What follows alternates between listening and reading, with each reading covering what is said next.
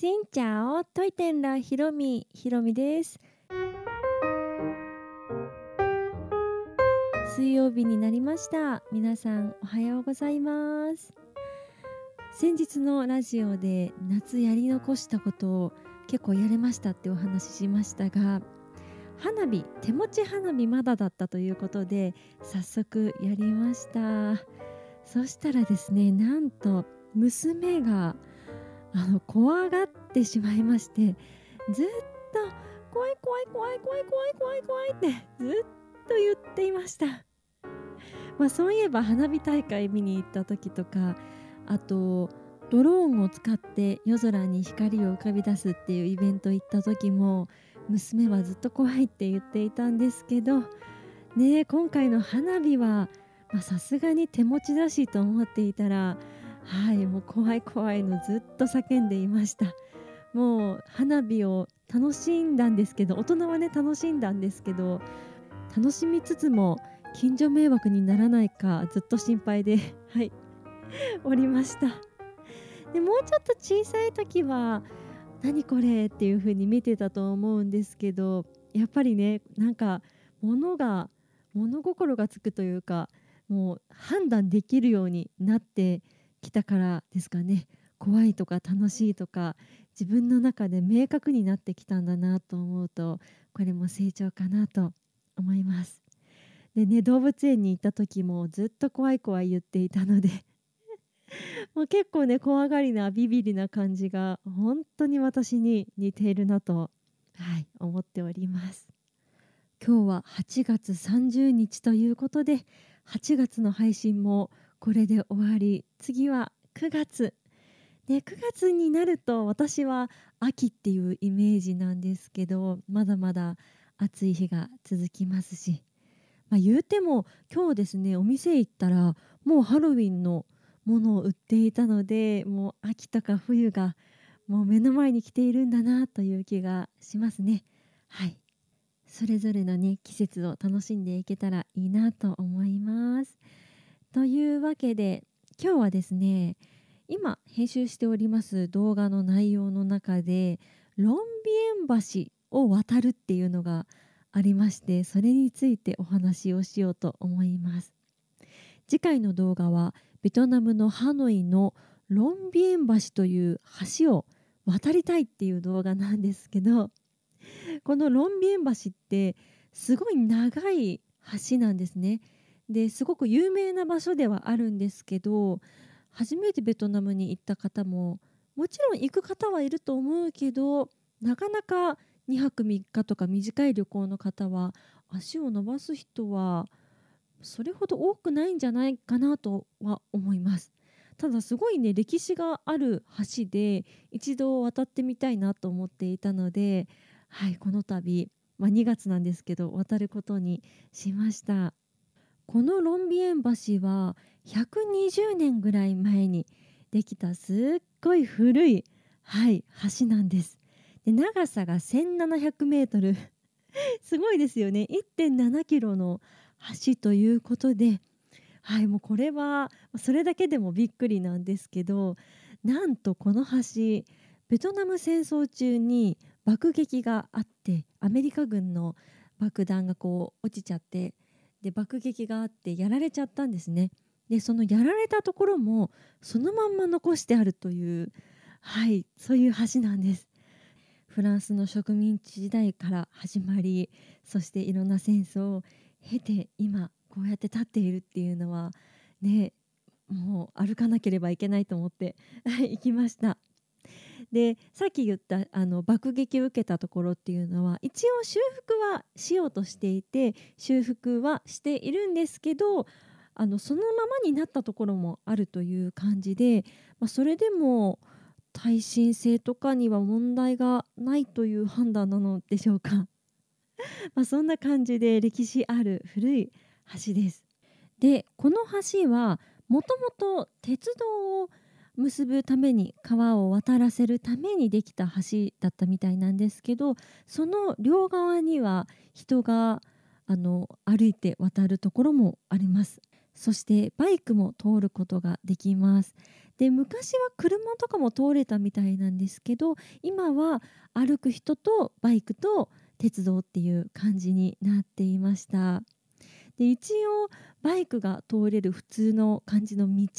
があってその横に歩道みたいな、まあ、歩道っていうほどの広さでもないし歩道っていう感じではないんですけど歩く人専用っていうのがあります。で私は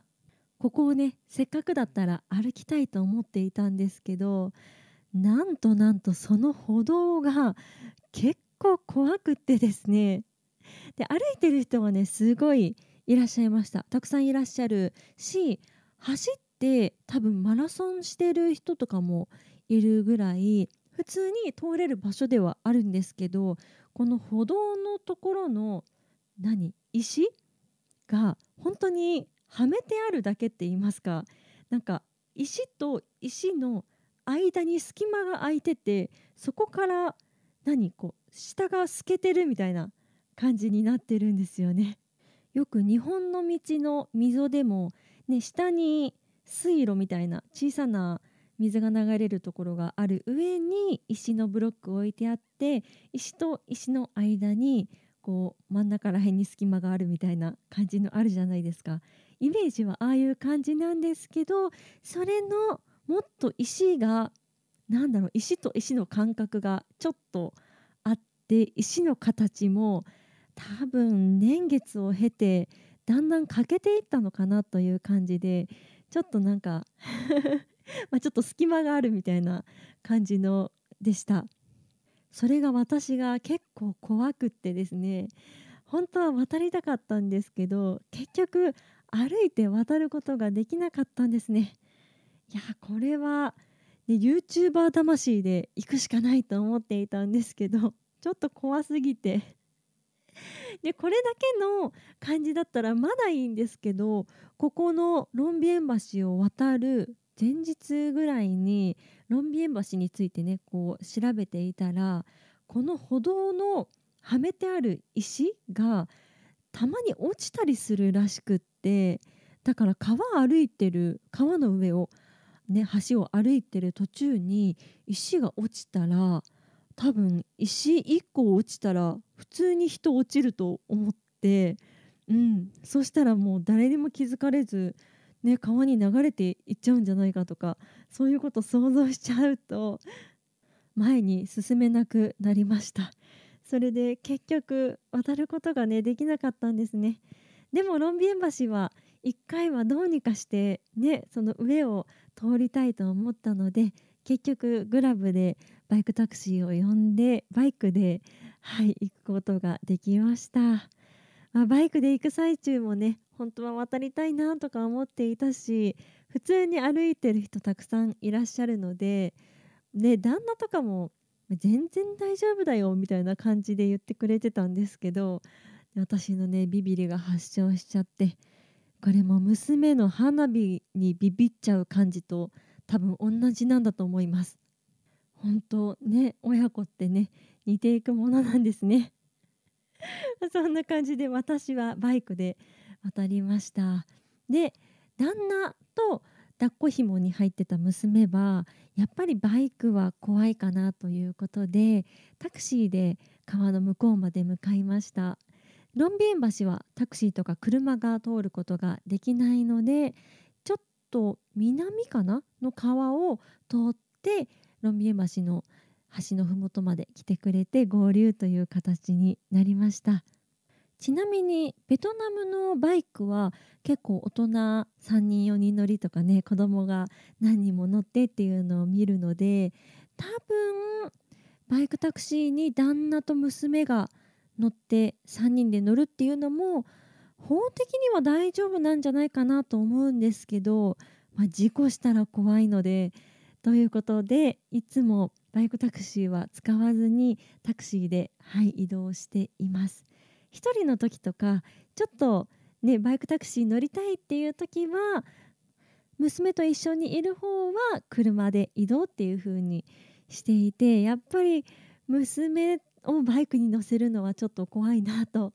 思って私はいつもグラブカで移動することが多いです。こうやってラジオでお話ししたりあと動画をね編集したりしてるとロンビエン橋渡れたんじゃないかななんて ちょっとね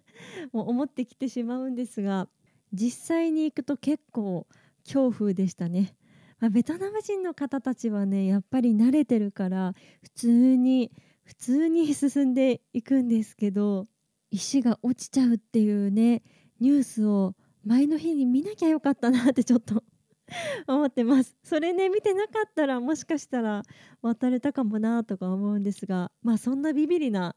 様子もね動画でバッチリ収めておりますので楽しんでいただけるように編集を頑張りたいと思います。あとロンビエン橋をその統一鉄道が通る様子っていうのがたまたまタイミングが良くて見れましてそれがねすごく美しい、うん、すごい美しい感じ。なんだろうピカピカっていう美しいんじゃなくって古き良きっていう感じ。統一鉄道もね結構古い車体のものを使っていたりするしロンビエン橋もかなり時間が経ったような感じの見た目をしていてでもちょっとエッフェル塔に似てる感じ？ちょっとエッフェル塔を横にしたような感じにも見えるのでそのデザインもねとってもスタイリッシュな感じでかっこいいなって思うのがすごく味になってロンビエン橋と鉄道のこのコラボレーションを間近で見るのも素敵だしあと遠くからそれを眺めるのもねとても美しいので気になる方は是非行ってみてください。旧市街からもそんなに遠くないですしロンビエン橋を1.7キロもね、渡るのは大変だなっていう方はロンビエン橋のこの麓の旧市街側の方にロンビエン駅っていうのがあるんですけどその横ら辺のカフェなんかね4階か5階建てぐらいのちょっと高いところにあるカフェに入るとロンビエン橋がすっごい綺麗に見えるそうで統一鉄道が通った時にとっても美しい景色が見えるところがあるそうです。私はねちょっとそこがどこか見つけられなかったんですけどそういうところで眺めてロンビエン橋をね見ながらカフェっていうのもいいかなと思います。ぜひ参考にしてみてください。というわけで今日はハノイのロンビエン橋を渡りました？まあバイクで、ね、渡りましたというお話でございました。この配信は毎週月水金各種ポッドキャストとスタンド FM で配信をしています。日々の出来事やベトナム旅行についてまた皆さんからいただいたお便りについてもお答えをしています。お便りフォームからスタンド FM の方はレターから質問やメッセージこんなことをお話ししてほしいなど送っていただけたら嬉しいです。それではまた次の配信でお会いしましょう。変がプラン。